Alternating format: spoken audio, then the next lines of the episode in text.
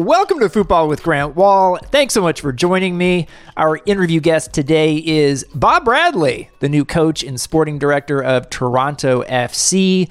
Before we get going, you can sign up for a free or paid subscription to my newsletter at grantwahl.com. It has all my writing, including on site coverage of every U.S. men's national team World Cup qualifier. That's grantwahl.com. The best way to support my work is by taking out a paid subscription. In segment one today, we've got Chris Whittingham and I breaking down the news in the soccer world. We'll have Bob Bradley in segment two, but let's bring in Whitty now. How are you? Doing all right. Enjoyed another soccer weekend and ready for a trio, a triple header of U.S. men's national team World Cup qualifiers. Got Landon Donovan ready to come back and break it all down in our LWW podcast. Fired up here. I am too, and it's been a little while since the the last round of qualifiers. So to get Landon back in with us for those uh, instant reaction pods, which have been a lot of fun, uh, I'm really looking forward to later this week. Obviously, Thursday night is uh, the U.S. in Columbus, Ohio, hosting El Salvador, first of three games. But let's talk about the U.S. men's national team roster that came out kind of later than usual, a bit on Friday late afternoon. Any surprises for you? Any thoughts?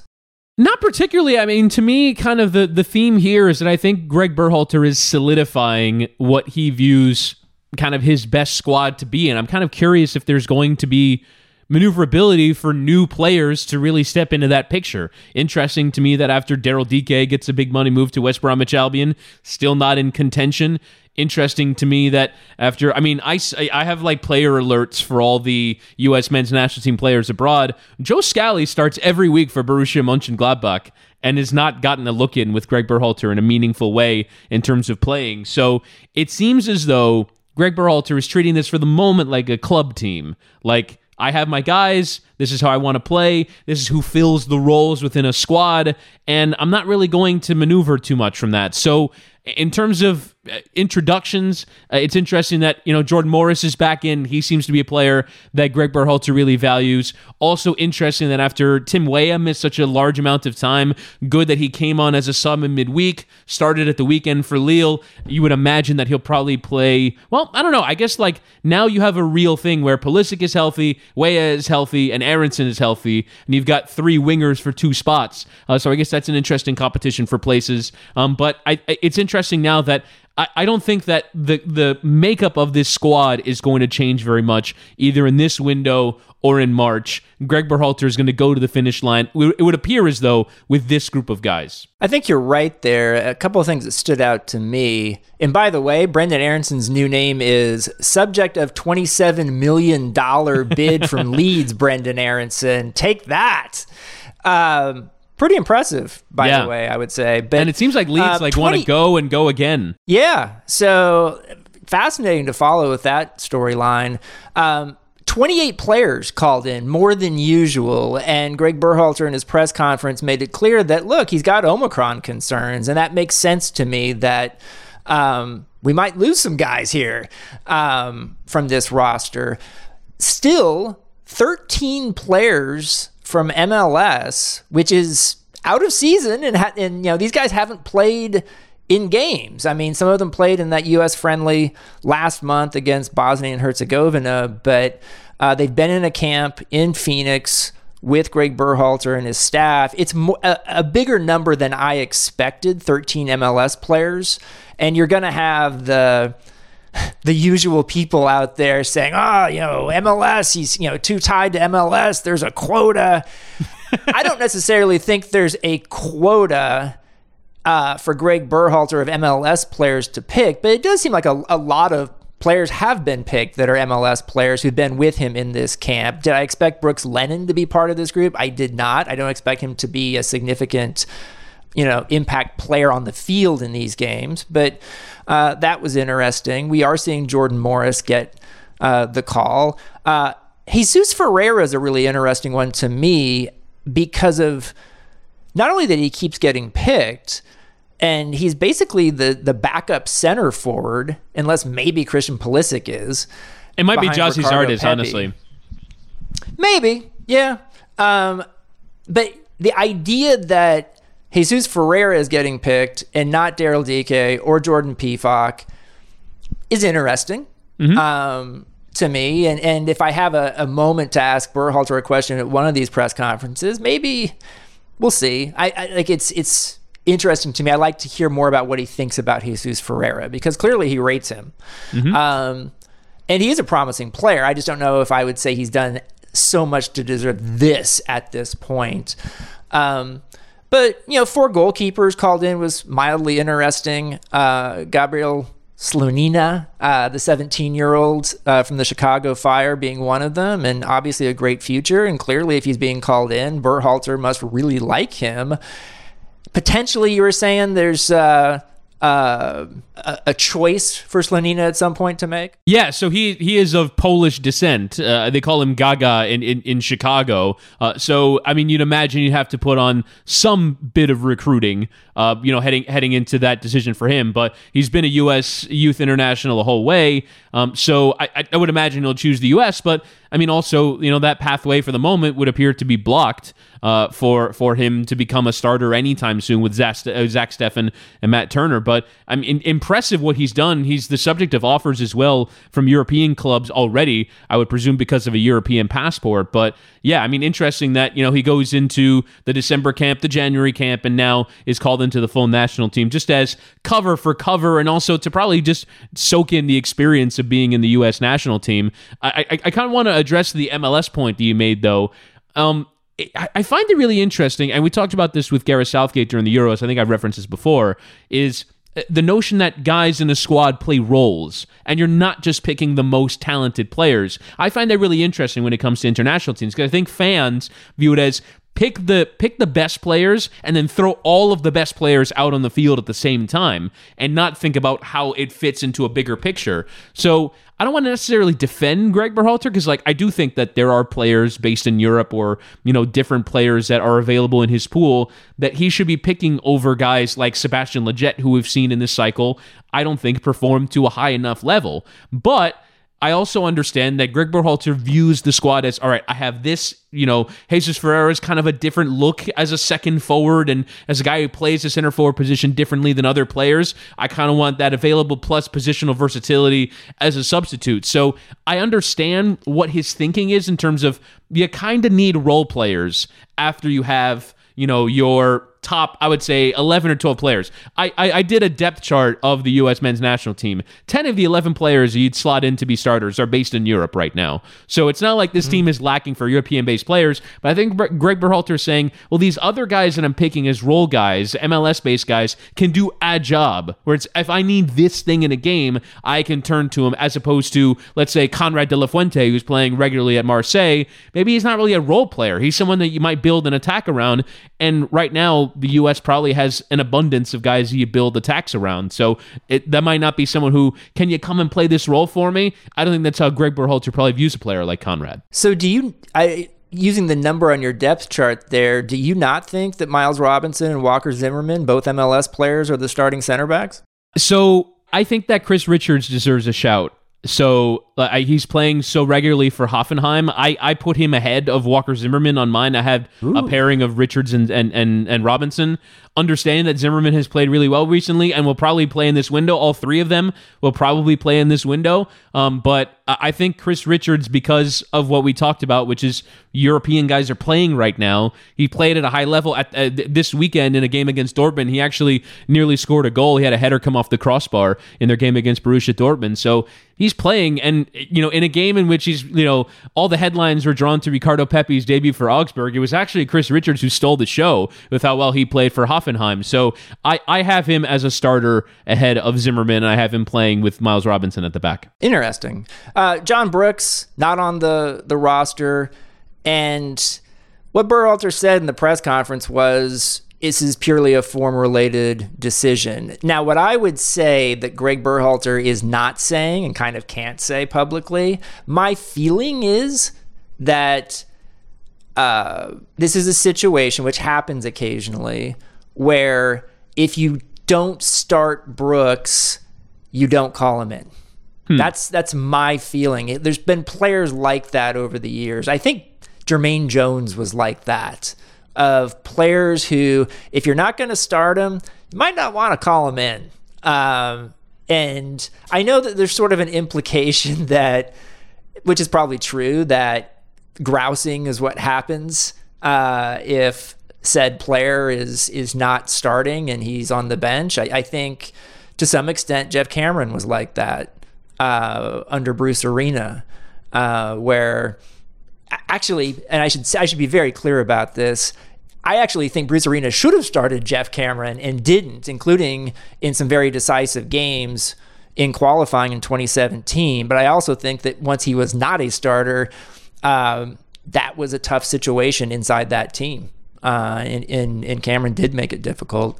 I know he's not a huge fan of Bruce Arenas still, but I, I, do think that's kind of a situation that we could be seeing here with Brooks. And, and you know, maybe he hasn't been written off. Certainly, Greg Berhalter's not saying that he has, but I, I, it is fascinating that yeah. a player who, by the way, I, I know Wolfsburg is not is in a rough stretch here, but I wouldn't say that Brooks has been terrible. Uh, and he's starting basically every game for him. Um, and there aren't too many U.S. players in that situation. So that's that's an interesting storyline. Well, uh, he hasn't played for the U.S. for a long time, and I think that this is a situation where, again, you treat the national team like a club team, and you're not judging Brooks on what he's doing for Wolfsburg because he's played well in Germany even when he has not been favored by U.S. men's national team managers. It's about what does he do for the national team. And he just has had too many performances, in my opinion, where he hasn't done enough to show that he is up for national team games and competitive CONCACAF qualifiers. I actually think that like if you get beyond CONCACAF and get into the World Cup, he might be a player that's more valuable in a World Cup than he is in qualifying because of the nature of the game, because of the nature of the opponents.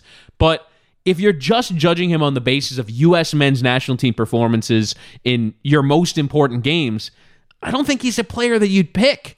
And so like, I think it's a totally defensible decision, not based off form for club, but form for country. And so he hasn't played. He played 45 minutes away in Honduras, and I think was among uh, the halftime substitutes because he only he only played 45 minutes in that game, and then you know was at fault for the Canada goal in uh, in in the in the second qualifier. There was a home draw against Canada. So look, I just don't think his performance has been good enough. The one thing that you would say is that the fourth center back that they've taken is Mark McKenzie, who has also not delivered in big U.S. men's national team games. I'm thinking, of course, of the Nations League final all the off-field stuff notwithstanding, he just wasn't good in that game. And so the fact that you'd pick him over Brooks for me suggests probably that there might it might not just it might just be purely about form. It might be the bigger things that you're talking about. It's also worth pointing out that last time that Brooks played and didn't play well for the U.S. in those three qualifiers, um, I guess that was the first round, right? In mm-hmm. in September. Same three opponents in this window. Um, even though Alfonso Davies won't be around for Canada. Uh, I did read a column about the U.S. deciding to put home games in Columbus and especially Minnesota in February. On February 2nd, they're going to go to Minnesota. And this was a choice, obviously. U.S. soccer could have put these games in Florida, Jacksonville, Orlando. I know they put. Uh, a the March home game in Orlando recently, but um, doesn't make sense to me. It just doesn't. I think the U.S. is in a position where technically they're the better team, quite by a quite a significant margin, matched up against El Salvador or Honduras, and you want good conditions, good weather conditions, good field conditions to maximize that advantage. And if you put a games in winter, hazardous winter weather potentially by choice outdoors, um, you decrease the chances, you reduce the margin for error for your own team, I believe. And so I don't think the the travel distance advantage that you gain by having these games in Columbus and Minneapolis with a game in Hamilton, Ontario in between is that significant uh, and that different, really, from having these games in Florida. The U.S. flies these really nice charter planes everywhere. And this is by far the least amount of travel in any three game window of World Cup qualifying. So I, I just don't get it. U.S. may well still get six points at home from these games. It's really important that they do, but why reduce your margin for error? Yeah, it, it's clear that these games or th- these decisions are oriented around the Canada game. And it's kind of like when the U.S. decides whenever they're away at Azteca, they haven't done it in this cycle. I think because the, the Azteca match, I think, is the first game of a cycle. But it's you know, in in cycles past, they have always decided to play in Denver or some area at high altitude before they go to Azteca so that their bodies can get used to the altitude and you're not that that's one less thing you have to adjust to.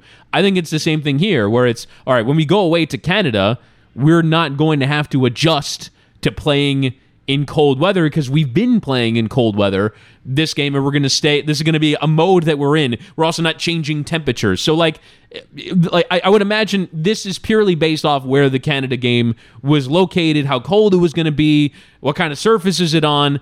I, I agree with you. I think that in some ways that's probably placing too much importance on the canada game. Because realistically if we're looking at this window if you beat el salvador at home and you beat honduras at home you're pretty much home and dry in terms of qualifying for the World Cup, at the very least making the playoff. You're in the playoff if you win those two home games. So I think it's probably an overemphasis on the Canada game, and it might be a reaction to you know previous tri- a, a, previous trip to Canada in the Nations League. It might be a, a, reaction to how the game in September went. Was we have to take Canada seriously, and this like so we're going to build the strategy around it while also you know building a strategy around beating El Salvador at home. So. I understand kind of what logistically Greg Berhalter was probably thinking, but I agree. I think that your most important games in this window are at home, and you should be played in those should be played in the most ideal conditions possible.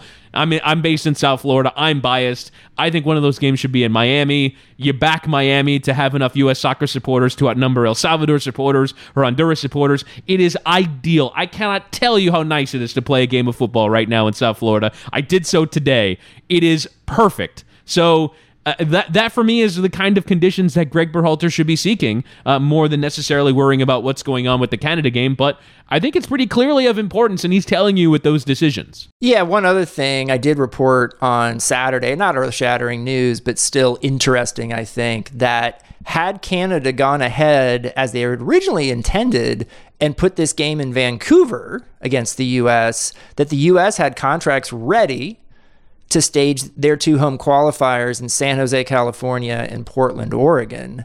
And only when John Herdman, the Canada coach, threw a fit and said, no, we're playing our home game against the U.S. in Hamilton, Ontario, because they want to cut down on their own travel, because they're coming from Honduras to that game, did Canada put the game in Hamilton and cause the U.S. to change and put its games in Minnesota and Ohio. So kind of interesting there. Only partly because the U.S. was willing to put games on the West Coast, which they haven't always been willing to do during qualifying, and play on artificial turf in Portland. And if they're willing to play on artificial turf in Portland, why not Atlanta? Yeah. Well, yeah, I mean, well, any dome really in the country, it, it opens up a whole. You can play in Indianapolis in a dome for all you care. Like you can play in a bunch of places that are indoors. So yeah, I mean, uh, for me, even Minneapolis, by the way. right, exactly. Yeah, you can play Minneapolis in their stadium. Yeah, and you can go to a place you you've probably never been to before and take U.S. U.S. soccer somewhere else. Look, I I, I understand kind of the thinking here, but there's a reason why the MLS why MLS does not play a winter schedule. Why they don't want to have you know games in Minnesota in early February, and U.S. Soccer just leaned right into it. We'll we'll see how it goes. So, a couple more things I want to talk about before we get to Bob Bradley. Africa Cup of Nations is now in the elimination rounds, round of 16 going on. Best part of the tournament. Wasn't a lot of jeopardy actually in the group stage, even though Algeria and Ghana did go out. Nigeria goes out in the round of 16 on Sunday to Tunisia, or as you said earlier when I spoke to you, Tunisia, in a very British way, which I love. It's not it's not incorrect. It's just very British, fancy lad. Um, and Tunisia is one of those teams that like they're in the final round of World Cup qualifying and may well make the World Cup out of Africa, but they're unlike some other they're unlike other sort of top level African teams, they don't have any like individual superstars. There's no Mohamed Salah or Sadio Mane or, or players of that stature that you see in some of these top African teams. But Tunisia is a good team, and they pull the upset. Nigeria, despite winning all three of their games, including against Egypt in the group stage, is out. And that's an interesting one. And, and, and, I'm excited to see the rest of these AFCON games, especially now they're in the elimination round. Yeah, I mean, you've had a couple of blue bloods in Africa go down in these early stages. I would say Algeria is the one that is most absolutely stunning, given that they entered the tournament with a 34 match unbeaten run and leave it as group stage exiters in a 24 team tournament that where 16 teams make the knockout round. I mean, it was as stunning. They were probably the favorites to win it all. Uh, so yeah, I mean, it's interesting that you have Algeria go down, you have Nigeria go down. Unfortunately, uh, from a U.S. point of view, probably the, the story so far of the tournament is Sierra Leone. What a story they would have been. They would have gone through into the knockout round with the draw, but Kei Kamara missed a penalty uh, late in the game against Equatorial Guinea on the final stage, on the final day of the group stage. So uh, that was unfortunate. There, I, I, saw there was you know pictures of you know fans outside his house, which you know considering what a national hero he is, uh, that was disappointing to see.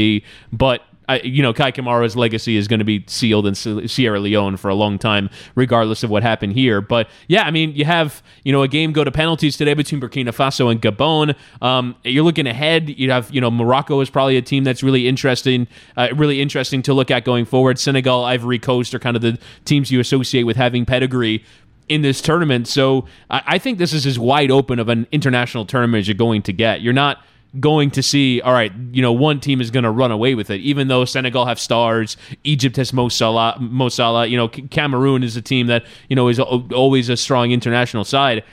You have no idea who's going to win AFCON. You have no idea who's going to win any single one of these games and you have no idea how these games are going to go. So, from a Jeopardy standpoint, I'm not sure inter- international tournaments get better. Yeah, a couple things I would point out. Ivory Coast Egypt is a great round of 16 game. That's going to be on Wednesday at 11 a.m. Eastern.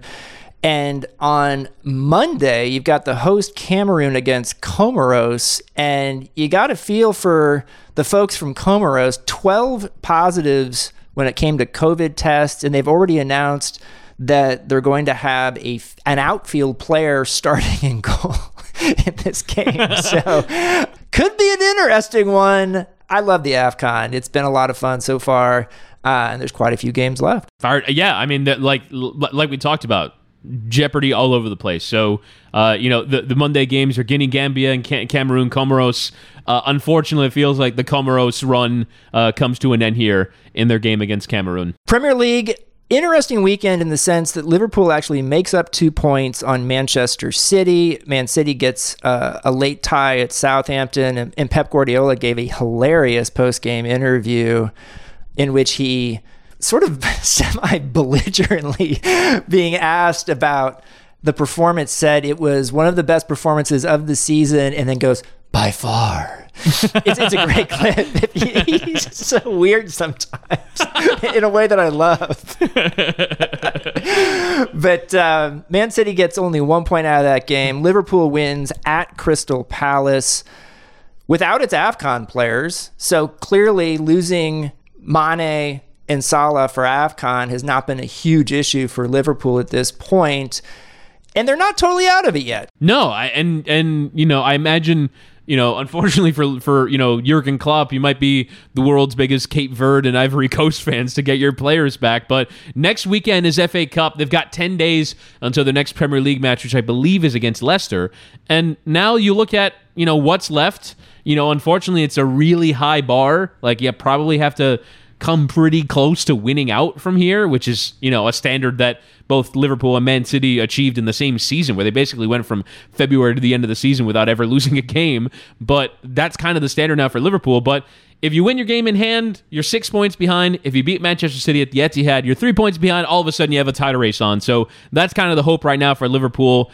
They, you know, in some ways, we talked about a lot about the players that they lost due to AFCON, but they're going against Crystal Palace, who were probably the team most affected by the African Cup of Nations. So, you know, it's one of those things where they probably got lucky with the fixture that they drew during this period because it, you're kind of on a level playing field. That being said, Patrick Vieira's side still gave a decent account of themselves.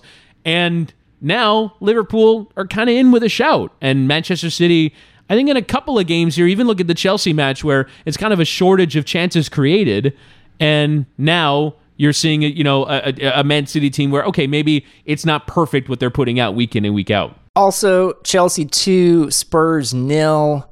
Um, I don't think Chelsea can win the title, but this was still a pretty big win for them against a Spurs team that had been getting good results under Antonio Conte. Yeah, so uh, Chelsea have absolutely owned Tottenham this season, regardless of manager. They played twice in the league, they played twice in the Carabao Cup. Chelsea have won all four meetings and outscored Tottenham 8 0. And when you look at the two meetings in the Carabao Cup and this meeting today in the Premier League, you have three meetings over the course of two weeks where uh, Tottenham barely laid a glove on them. The only time that they really came that close to scoring was a Harry Kane goal that was disallowed for a foul in the build-up. But Chelsea just absolutely controlled these games, and in some ways, it kind of makes you wonder like what the answers are to Antonio Conte's system. And I guess one of them might be not just moving to a back three because you know it, it's it, it's the thing that you do to match up tactically with what his system is, but playing it all the time. And I think because Chelsea are in this system all the time, they can kind of figure out how to match Tottenham numerically in key positions in the field. And so they just completely control everything that they're doing because they always have a player in every position where Tottenham is used to playing through. So Tottenham are a team that, you, look, Antonio Conte is going to weave some magic against the bottom 14 teams, if you want to call them that. They're going to get good results, but I think they still clearly have some levels to climb in terms of the caliber performance that they're getting from the players that are on the field, and maybe even bringing some new players in as well to kind of raise their level. But Chelsea, eh, what a goal from Hakim Ziyech in this one for the first, and then they get the second just to kind of lock up the tie. And Tottenham are never really came that close to you know really making this interesting. So uh, Chelsea again, kind of reestablishing. All right, maybe we don't have Lukaku firing right now, but we can still win games of football. And I, I thought they were really good today, just in controlling Tottenham from start to finish. I thought they dominated him. And so, uh, yeah, when I was watching and, and, Kane did get the disallowed goal, I was like, oh man, like that's kind of ridiculous just because Chelsea was totally controlling the game then and afterward too. Um, I like the fact that you pronounce Hakim Ziyech's name correctly. Mm. A lot of announcers don't, and you are a game announcer. have you ever seen if you do a search on Twitter, how do you pronounce Hakim Ziyech? Like it comes up and it's Hakim Ziyech in the Netherlands when he was with Ajax being asked this question and saying Hakim Ziyech. Uh, and yet so many people say Ziyech. Why? Well, so I think there was like a like a subsequent follow. I think Arlo White has said that like they were told by either the club or somebody close to Ziyech or maybe even Ziyech himself that it's Ziyech. So it's one of those things where there's just kind of a lack of clarity here. Um, and and like and like I've I've run into this before where like players just kind of give up on their name being pronounced correctly, so they just like kind of accept the butchered version. Um, so I, I don't actually know. So I, I I tend to lean on the player saying it. I remember when he was signed at Chelsea, I was working on the Chelsea Mic'd Up podcast, and I was like, I'm going to find out how he said so i looked at videos and you get multiple answers it's weird but yeah this is one where i, I like when we when he was at the club and we i was working at the club it was ziyech so I, i've kind of stuck with that pronunciation it's a good point you make earnie stewart who's now with U.S. Soccer, former player, was on the cover of Sports Illustrated during the 1994 World Cup when he scored what ended up being the game winning goal against Colombia. And his name was on the cover of the magazine, E R N I E. And only years later did it turn out that his name is actually spelled E A R N I E. But Earnie was too polite to ever correct anybody. and, and so for years, which says, yeah, how polite Earnie Stewart is. He's a very polite guy. But kind of crazy now. If you look at that Sports Illustrated cover, his name is not spelled correctly now. Yeah, and it's it's one of the ways in which probably back then, like it, it's weird. I guess like the way that soccer has grown in popularity here, I would say has probably risen the level of the kind of international exposure that a lot of them like American sports are very insulated because they're you know, this is really the only place where they're popular. Basketball is the one that's kind of grown the most abroad, but in in some ways we kind of weren't really used to internationalizing things. So if you see the name Ernie, you just spell it E R N I E And so, like, it, it's one of those things where probably no one even bothered to check or was really that concerned. I, I don't know. I, it was probably just a different mentality before kind of the globalization of sports coverage in a way. One last thing I want to talk about, and that is in the NWSL, Michelle Kang got a burst of good news. Not definitive quite yet, but it certainly looks like it will be before long that she is going to be a approved by the NWSL Board of Governors to take over with the Washington Spirit, the defending champion of the league. There's been this huge, ugly public battle between Kang, who's a uh, been a minority investor in the team, um, with Steve Baldwin, who has been the majority investor, and and his you know under Baldwin's rule or ownership, that club has had all sorts of issues with abuse. Uh, we had Molly Hensley Clancy from the Washington Post who exposed a lot of it on the podcast uh, a while back. But it, it seemed like the NWSL leaders sure waited a long time and gave Steve Baldwin way too much credit and opportunity to hang around and Michelle Kang has been offering $35 million to buy the team. He has not wanted to sell it to her. He was wanting to take a $25 million offer from Todd Boehly. And it sounds like sanity has prevailed. I hope that's the case because the, the NWSL needs some sanity right now. Uh, what's your sense of all this?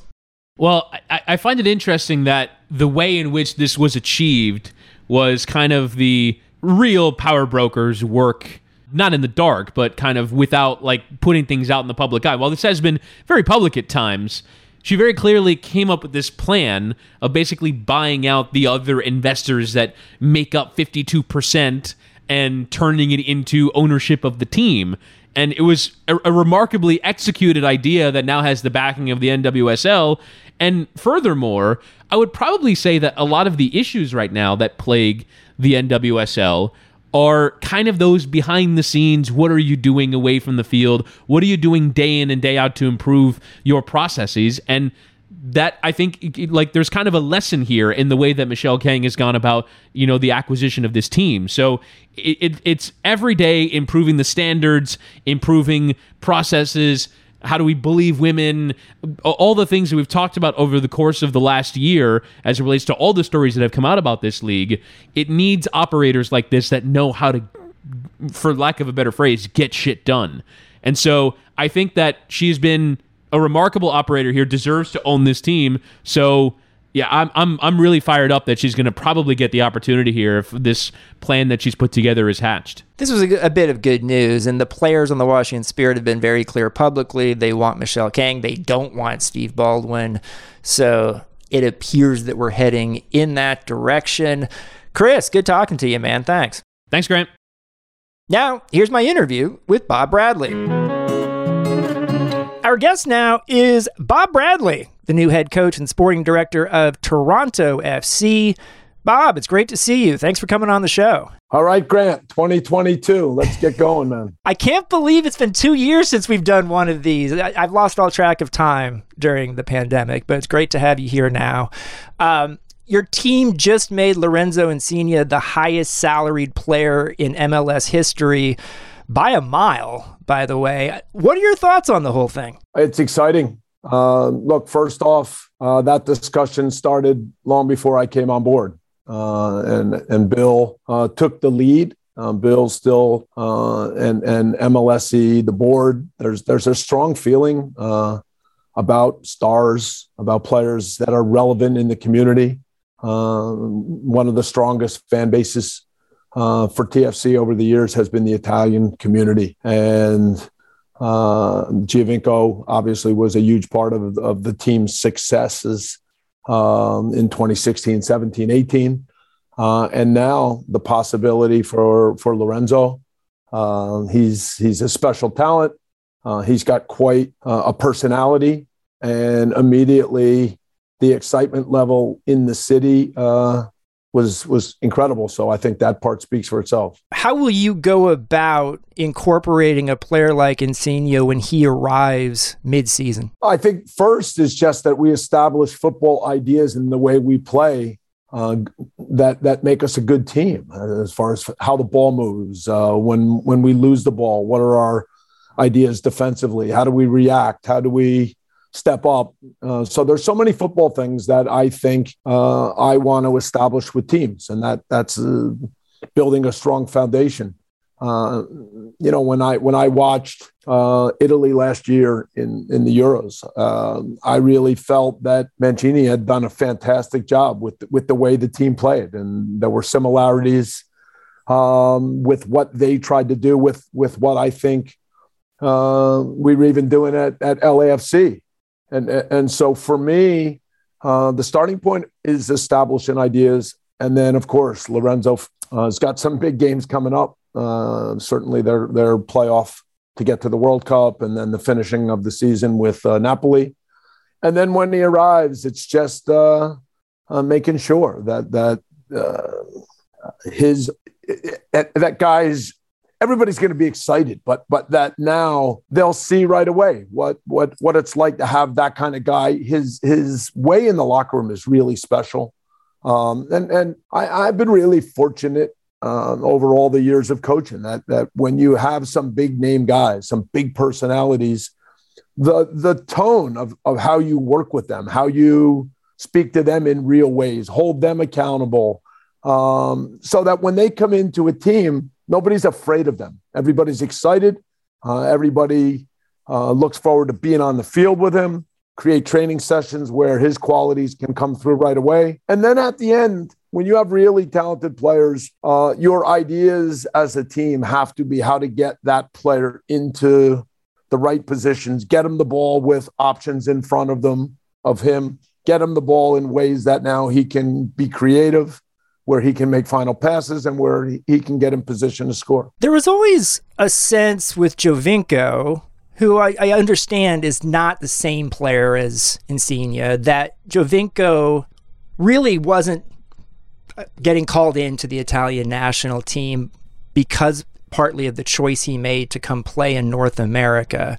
Has Insigne gotten any sort of assurances from Mancini that he'll still be considered that this is anything to be concerned about with the Italian national team if he comes to MLS? Uh, you know as much as I do. We all read that that uh, Mancini told them that as long as he's in good form uh, and and continuing to uh, contribute the way he has. There's no issues.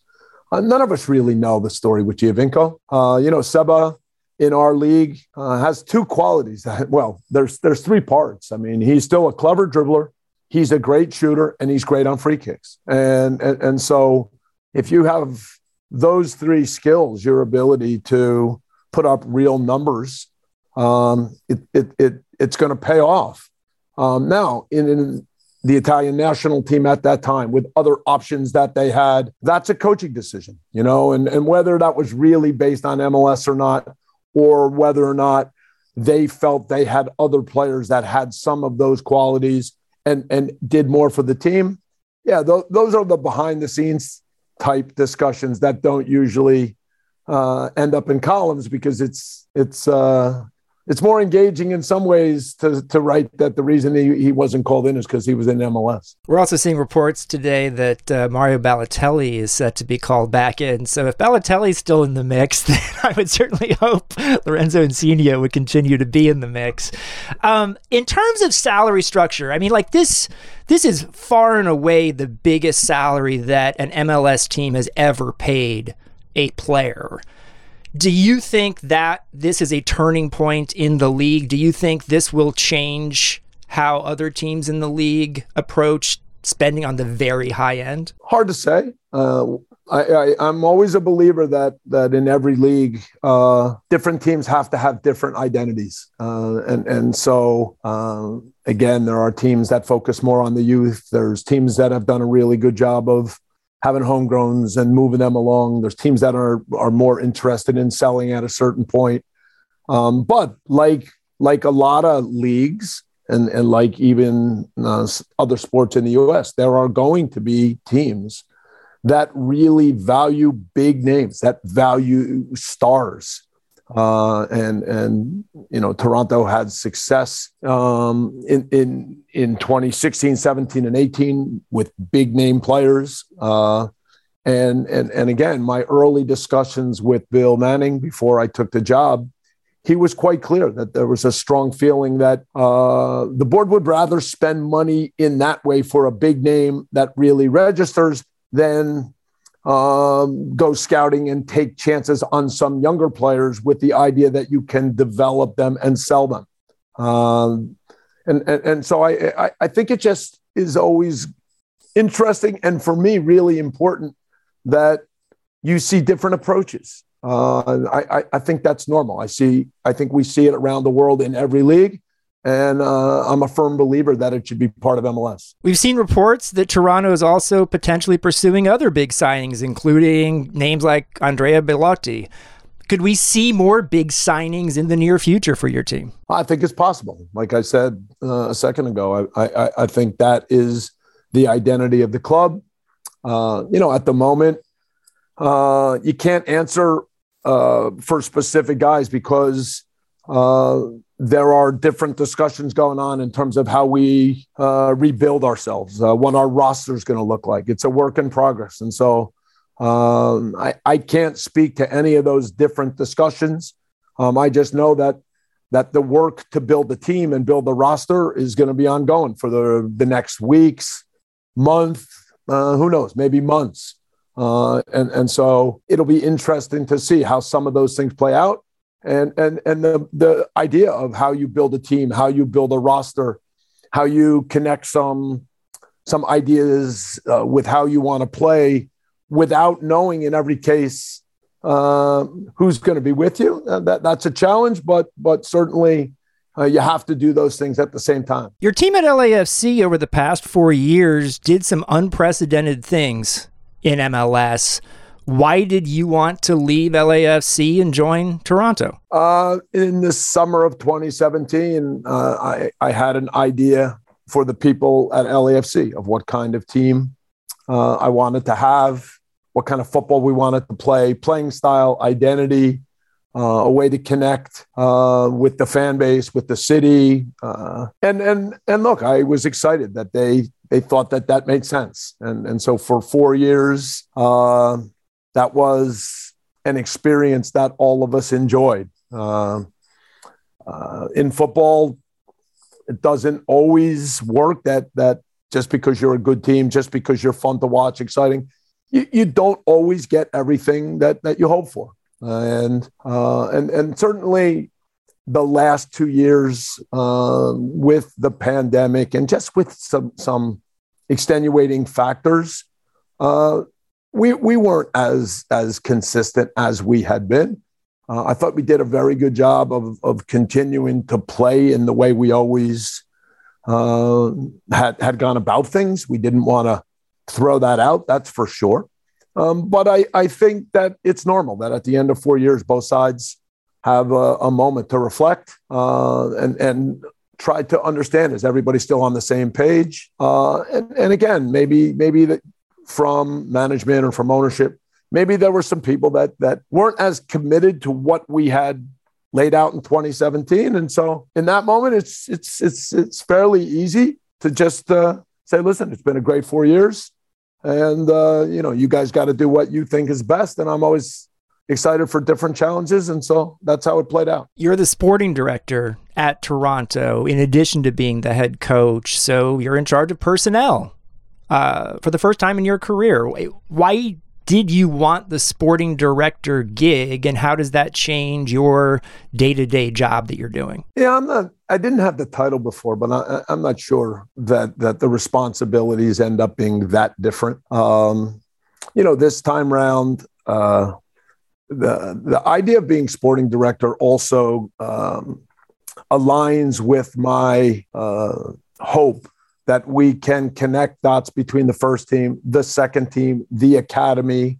Uh, that was part of the the idea in LAFC for sure. Um, for for different reasons, I, I don't think we managed to be as successful in connecting all those dots. Um, you know, simple point that uh, in the early years at LAFC, uh, the academy was not, they, they, they, they didn't have fields right there. And so they were training in all these different spots. And so it wasn't like on a regular basis I got to see the academy kids. Um, I loved in preseason or when we had injuries the ability to get some of the younger kids into training. And eventually there were some homegrown signings, Tony Leone and Christian Torres and Erik Duenas. Um, but I, you know, I, I didn't um, feel that we were always able to connect those dots in, in all the best ways. Um, and, and I'm hopeful that we can do a better job with that. Uh, the, the potential uh, in those ways in Toronto the, the potential is incredible. Um, the, the talent in, the, the greater Toronto area, uh, the diversity of the talent. You know, I, I, I had an awesome experience for a year in Le Um, and, and, you know, French football with kids from so many different backgrounds, so many different kinds of upbringings, the multiculturalism. Uh, like that is such an important part of football. And that is absolutely the case in the academy in Toronto. Uh, and, and, look, that doesn't even include the kids that are going into other academies um, in the area and haven't been part of, of Toronto's academy. So uh, I'm hopeful that as sporting director, we can really connect those dots uh, right off the bat. Uh, the training ground, I see the academy kids. They're they're coming through. Um, it, it's it, it's important that you see them, that, that there's a connection, that uh, they know that you're following them, that you can initiate conversations. You know, I, I, I love, uh, it's something I've done everywhere I've, I've been, you know, um, with young players. And, and I've done it with Jayden Nelson and Ralph Priso early on before we started training. I saw them in the gym one day, and, and they're not academy players anymore. But I, I'll always say, Do you guys watch football? and they'll they'll say yes.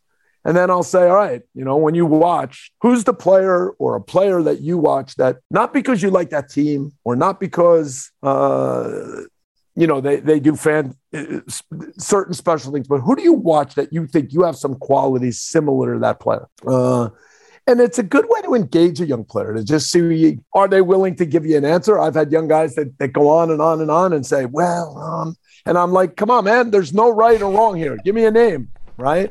I did that with Freddie Adu years ago, the first time he came in with the national team. I was pushing and pushing. He wouldn't give me a name. Finally, he said to me, Robinho. And I said, okay. And I, I had my portable DVD player, and we had played Brazil in Soldier Field uh, not that long before that. Uh, it was a great game. We lost 4 2 and I showed him one or two plays from Robinho, and I say, okay, Freddie, we if we can get you to look like that, we're going in a good direction, right? so anyway, you know, I, I enjoy the the give and take with young guys. Uh, Jayden Nelson told me Raheem Sterling, uh, so I thought, okay, that's fair. You know, if we can help you, and again, in different moments when we show him video, whether we pick Raheem Sterling or whether we pick uh, uh Gnabry uh, whether we pick Sane, it doesn't matter. It's just giving him some ideas of how uh, certain players that have similar characteristics go about things. You know, we, we, we showed our team a little bit of the way Liverpool steps up before one of our recent training sessions. And, you know, I, I was making the point to some of our attackers that, you know, when Salah and Mane and Firmino go after people, they really go after them in a hard way and you don't see Salah just standing out on the right side doing nothing. And the next day in training, Jayden did it a few times, and that was awesome. So, you know, I, I enjoy that part of the work. I'm trying to figure out the best way to ask this, but when you're working with young players, do you ever have a concern that you might be intimidating to them? I, I enjoy trying to find a way to connect with guys and then to engage with them. Uh, you know, there's different ways to do that. Uh, you know, I uh, I had a, a a situation at Havre early on with uh, Mendy. And I had asked some of the other coaches uh, about him because he wasn't playing. He was young. He was hard to get to know. And, and, and from the other coaches, I didn't get very positive feedback. And and, and so uh, Ferland didn't speak any English. And so there was a, a really important friend of mine at, at Le uh, Michael Brunel. Michael was involved with the academy. Um, you know, he's done some work with coming here with, as part of the French uh, model course that that different people have uh, taken. Um, and Michael was also doing some video analysis and helping translate a little bit. And so Michael and I sat down with Ferland, and and and the first thing I said was, um, "Do you have any idea what everybody thinks of you?" And he shook his head. And, and uh, I said, "They don't say the best things." And and he he got really angry. And I said, "Look, man, that's not what I'm saying about you. That's what everybody else is saying about you, right? So we got to figure out if you're a good guy, why others aren't aren't seeing that, right? And so, look, that's not a standard approach. It's not by the book that the first thing you do is tell someone that you've heard certain things about them but it's a way that that from the beginning you, you are finding a way to see to look him in the eye to have a real conversation to see has he has he had very many of those up until that point. Um, and and look i I've always tried with all the players that I've coached, you know, and and uh, this goes back to college guys, uh, and, and and certainly along the way to try to find the right tone, the right way uh, to be encouraging, to be supportive, but to also find ways to to be honest and engage them. And um, and so I think that and and and you know you, would find enough players that that have played for me that would maybe uh, not want to say this right away, but eventually they would admit that whatever they had heard going in. That probably now the day to day part was different because you know the the way that you engage them and try to push them and make them better uh, a, a, lot of guys do appreciate that. You know, they really do. So, uh, yeah, I always try to find the right way. And, and no, I don't think in the end uh, they're intimidated. And part of that, I think that's also important, Grant, is that if you're going to get on a young guy uh, for certain things, then you have to hold the older players and the experienced guys and the veterans to high standards as well. And and you know, I did mention earlier that I've been fortunate. I've coached some some big players, and you know, I had some pretty good back and forth with guys like Hristo and Stoichkov uh, for listeners. Yeah, Hristo Stoichkov. Come on, there's only one Hristo. And, um, and and and so you know, look, that's part of the why we're why we're still friends. You know, if I had been afraid of him, uh, he would have he would have spit me out for sure. But you know, we had some really strong moments, good moments, things we can laugh out now laugh about now. And and and look, I think that's an important part of the way you work. That you you're real. That you your ability to look at people, talk to them, hold them accountable, uh, admit you're wrong, uh, laugh, joke, whatever. So uh, yeah, I, I, I still try to bring that to every really to every player that I work with. Some of the names you mentioned is one of them. Obviously, you coach Mohamed Salah with the Egyptian national team. Ferland Mendy with Real Madrid now um, you know, uh, Carlos Vela uh, with LAFC, I, others over the years. Do but you only, ever... only one that won the World Cup, however. Do you know who that is? Um, let me think. Um, I should know this. Who? Uh, Youri Djorkaeff.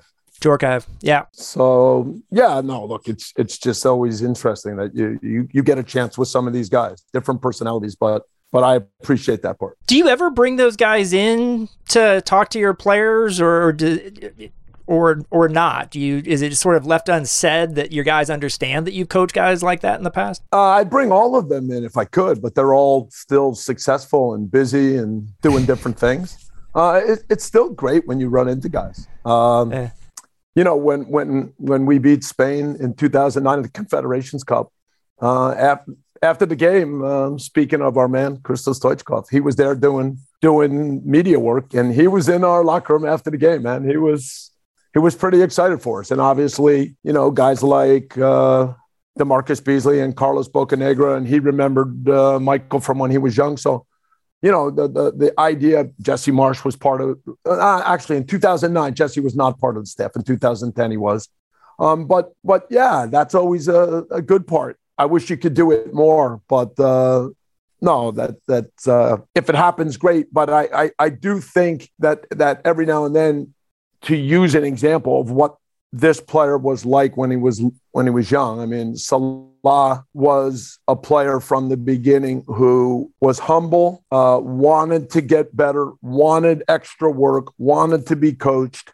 Um, was was a great teammate, and I, I, again, I, I still hear from him, um, mm-hmm. and and so it just when when you see early what a guy's all about, and and and you see uh, the the values and and the way they treat people, uh, it's it's always nice that that sometimes you can use that as an example for another player and and say, look how hard he worked. This is this is the reason that he's where he is. Nothing to do with me. Just a, a guy that that was so committed wherever he's been. He just wanted to take in information and get better. Uh, and, and it's been fun to watch. Do you think he's the best player in the world now? Uh, right now, yes.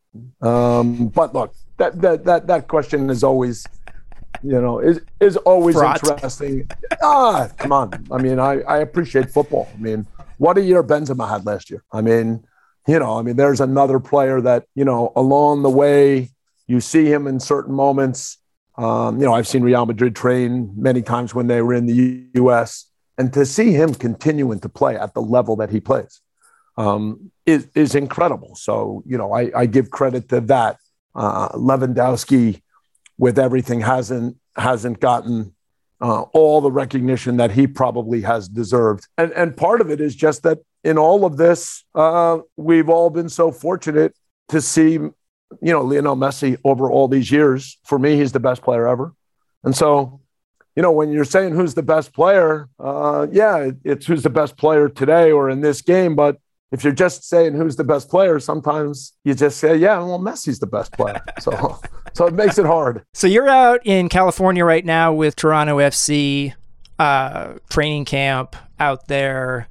What are the most important things on your to do list from your perspective in the next month as you get ready for this season? Uh, well, the thing that I always put first on the list is is find the best way to have really good training sessions every day. Uh, training sessions that uh, engage every player, uh, where there's real coaching uh, in in the simplest way, where you you create as many uh, game actions that fit the, the the the way you want to play, that fit uh, things that will happen on a field to work on reactions and decisions and execution. And so, look, I, I, I love that part the most. Um, and, and I want players that are excited to be coached, who have uh, open minds to, to how they can still get better. So, you know, the number one way to make a good team is to try to connect with every guy and make every player better. Um, and, and so that's always the starting point. And then, yes, given everything in the next month from top to bottom, there's so many different things going on. Uh, I'm tired of the expression moving parts.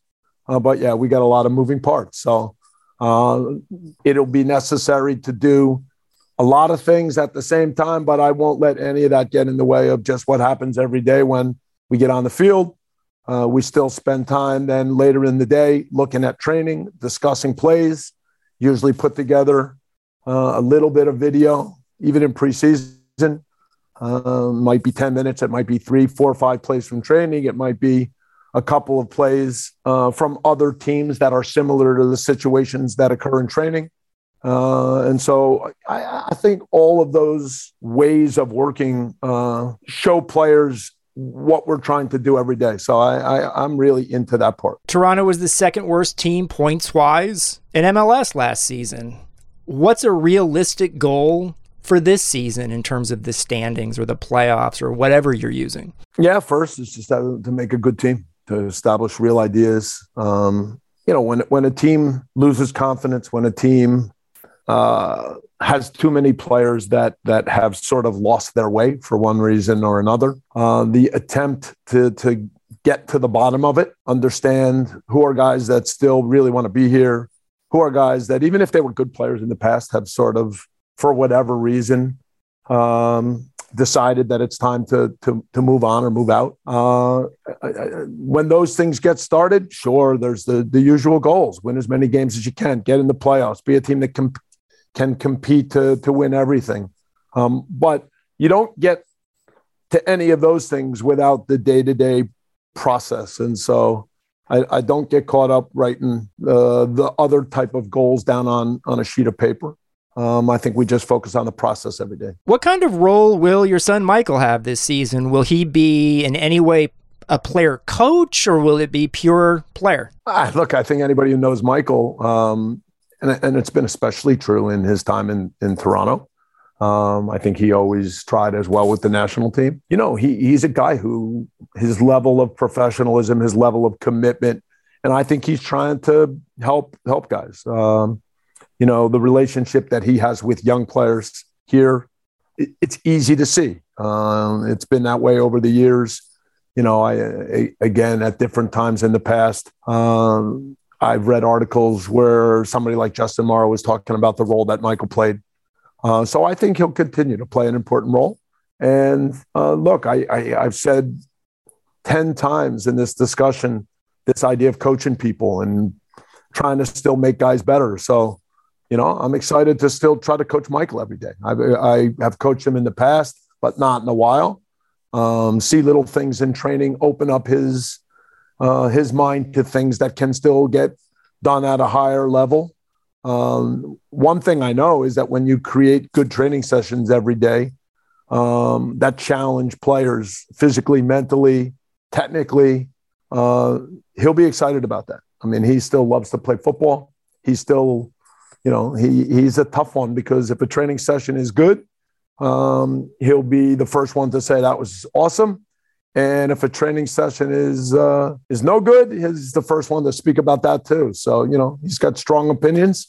But uh, you know, I think uh, the challenge of, of of continuing to find good ways to push him is something that, uh, just like with every other player, I'm looking forward to. We know how close MLS teams have come, including Toronto, including LAFC, to ending Mexico's 16 year reign over the CONCACAF Champions League. And, and I realize that's not something in Toronto's near future.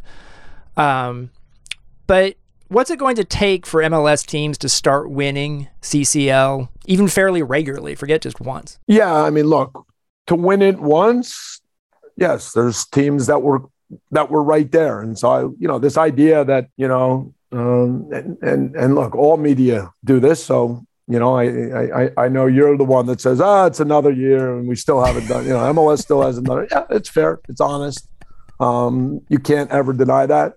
Uh, Toronto had a big chance. Um, certainly the second leg uh, in Guadalajara, I thought, I thought they had the opportunity to get the, the second goal. It goes into penalties and they lose um, in a in a different format at the end of a wild year, LAFC, uh, you know, over the first 60, 70 minutes against Tigres, I thought we played really well. Um, you know, the we we would never have been in that spot without Carlos. And and as it turns out, when it was 1-0, uh, Mahala got by a guy on the right and cut a ball to Carlos, and Carlos had a big chance to put us up uh, 2-0 and wasn't able to to take advantage. He, he had really been physically pounded in that game, and by the end of the game, he was tired. Uh, and then late, you know, we gave up a goal on a on a set piece, and then a, fin- a, a late winner by Gignac.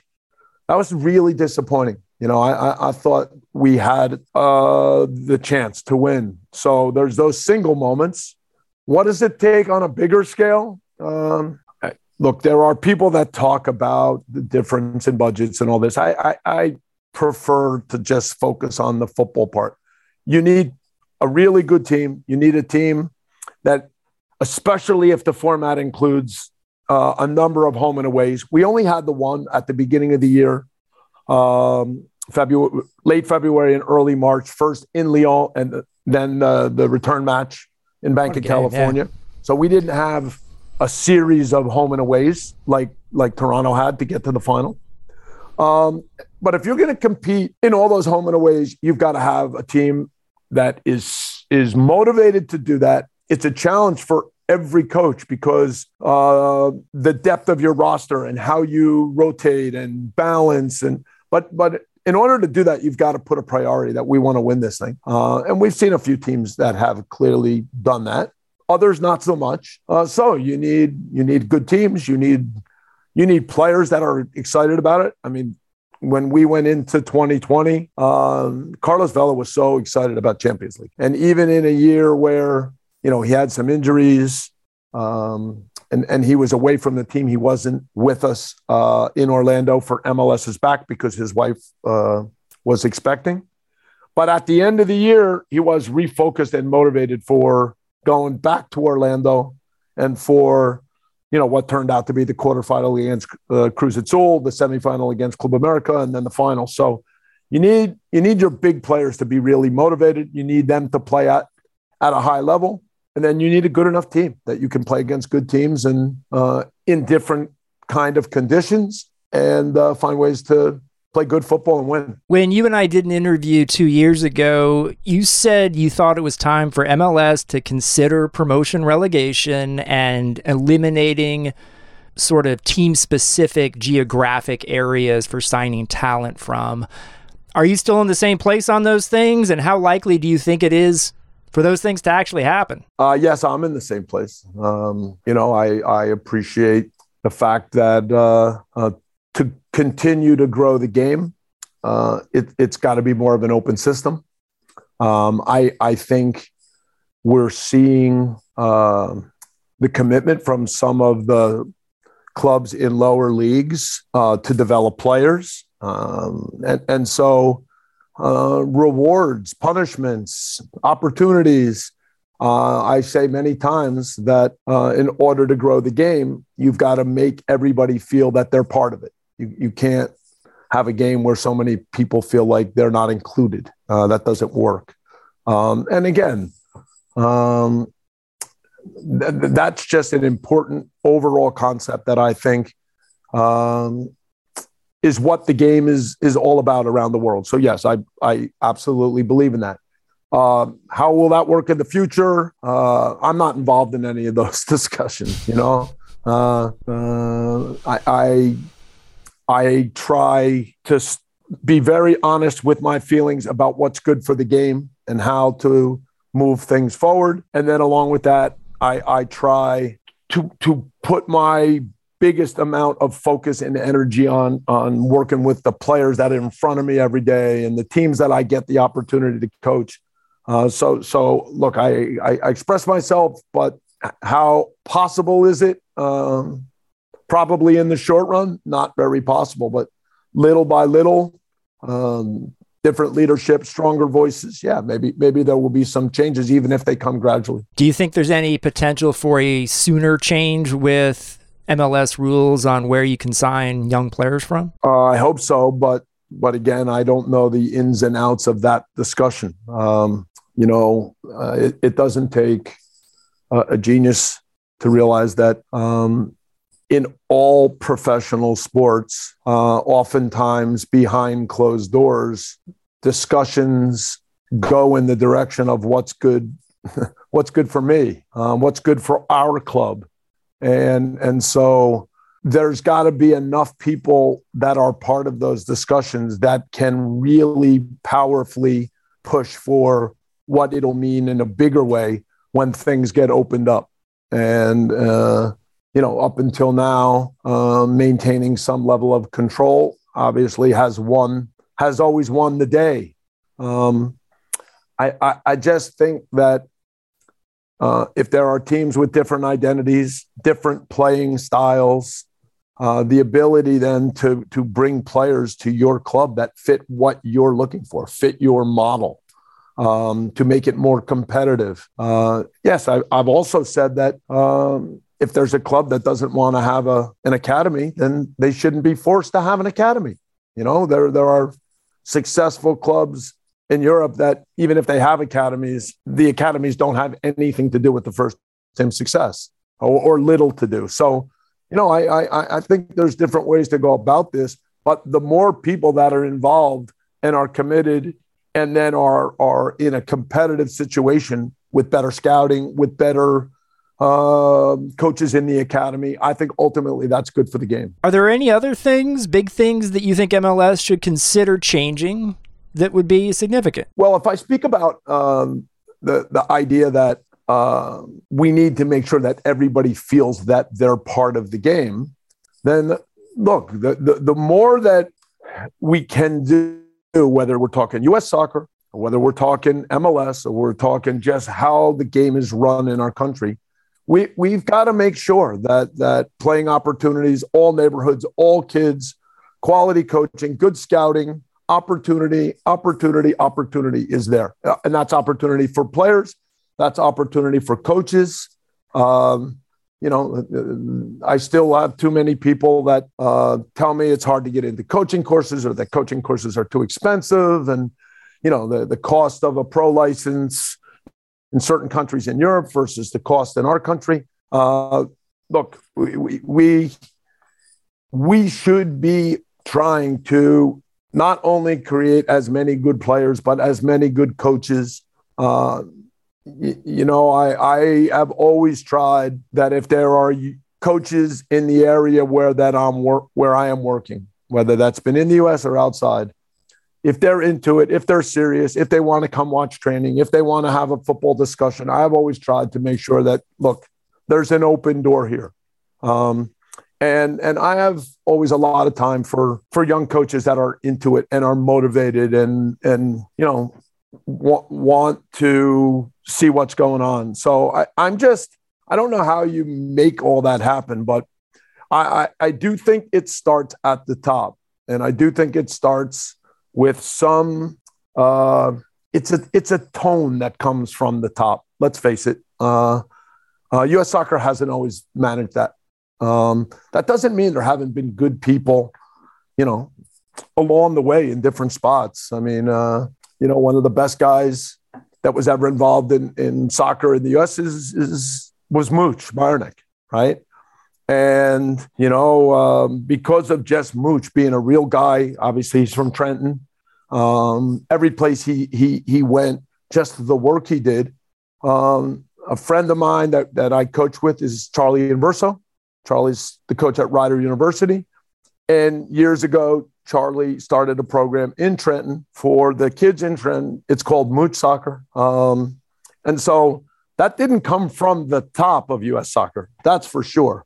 But it came from US soccer because Mooch was a real guy who was a big part of some good things at US soccer. So indirectly, Mooch's impact and and what that meant to anybody who was ever around them and and how well Charlie knew that and appreciated that that directly led to a program that man we should have hundreds of programs like that right so for me yeah it's got to be a tone that starts at the top and then you just need as many people who find ways to give back to the game that's still, you know, giving back to the game is still really important. The U.S. men's national team has some big World Cup qualifiers starting this week. As a former U.S. men's national team coach, what's it like for you to watch these games? Uh, I watch as someone who, who wants to see our team play well. Um, I watch as a, a, guy who loves football, loves to see good football.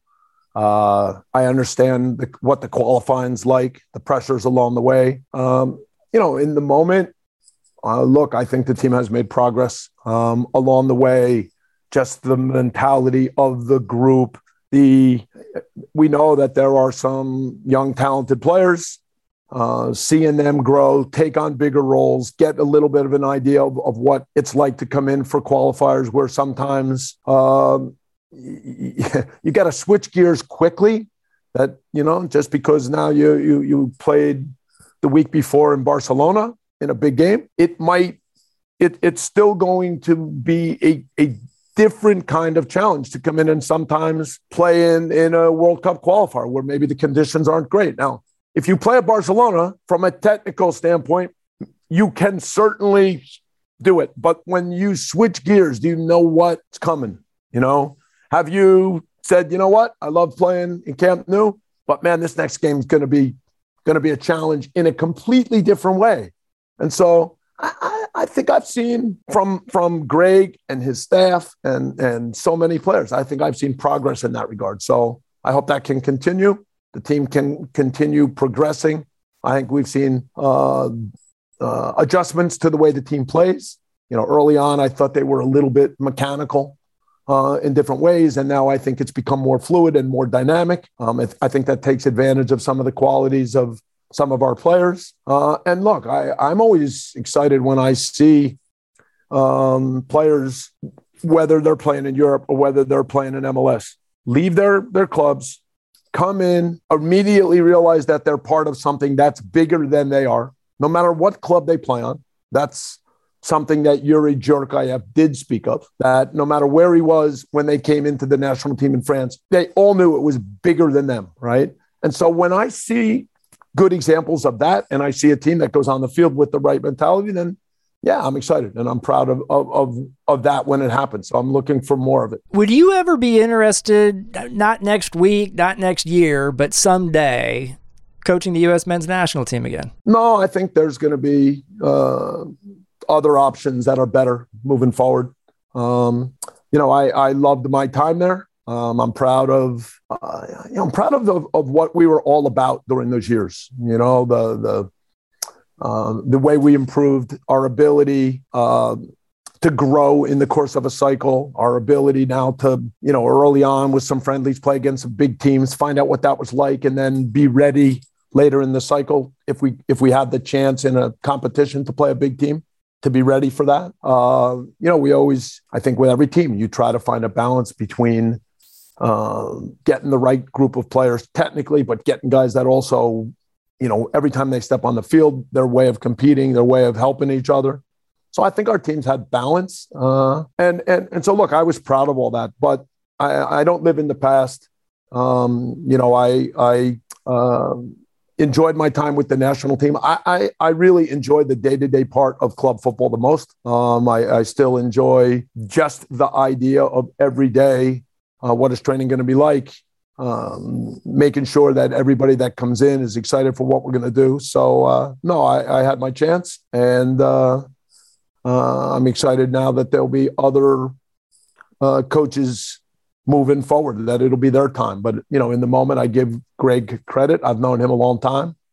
Uh, you know, I had him in Region One ODP when he was a young guy, and and I always appreciated that he was into it. Uh, uh, asked questions, wanted to talk about the game, and so uh, it's not a surprise to see that. Obviously, he had a a good playing career, and that he's taken that into the coaching side. And uh, and and look, any any of the young coaches that I've had a chance to work with as players or at some point along the way. Uh, it's it's always with great pride that I watch them move on and and move their careers along. A couple more questions with Bob Bradley. Really enjoying this and appreciate your time. What do you think about FIFA wanting to have World Cups every two years? Uh, I don't like it. Why? Um, because I think club football is important. I think the Euro competition is important. I think you've got to understand how many, in order to continue to have high level games, uh, you have to understand how many games a player can play in a one year period, in a two year period, in a four year period. Um, and so, look, I, I appreciate every four years. Um, I appreciate the, the different tournaments that come in between. Uh, African Cup of Nations is going on right now. So, you know, that's not an ideal one on the calendar for some people, but it's still an exciting tournament. And it's exciting for the players, to go and play for their countries. I know how much that means. Um, so no, I don't like uh, a World Cup every two years. Do you ever think we will see a European Super League of the kind that was proposed and quickly died a year ago? Yeah, I hope not, um, because once again, uh, club football, uh, the competition week in and week out, uh, I still feel that's important. And then that obviously sets itself up well that uh, something like Champions League has a real special place. Uh, so, no, I, I, I still, uh, um, you know, I, I, I love to see what goes on week in and week out with all the leagues. And uh, and and still love then the opportunity when when the best teams do compete in Champions League uh, to see what that's all about. Bob Bradley is the head coach and sporting director of Toronto FC. Bob, thanks for coming on the show. Good, Grant. Keep it going, man. Thanks for listening to Football with Grant Wahl. I'd like to thank Bob Bradley as well as producer and pundit Chris Whittingham. You can now sign up for a free or paid subscription to my newsletter at grantwahl.com. The best way to support my work is by taking out a paid subscription. See you next time.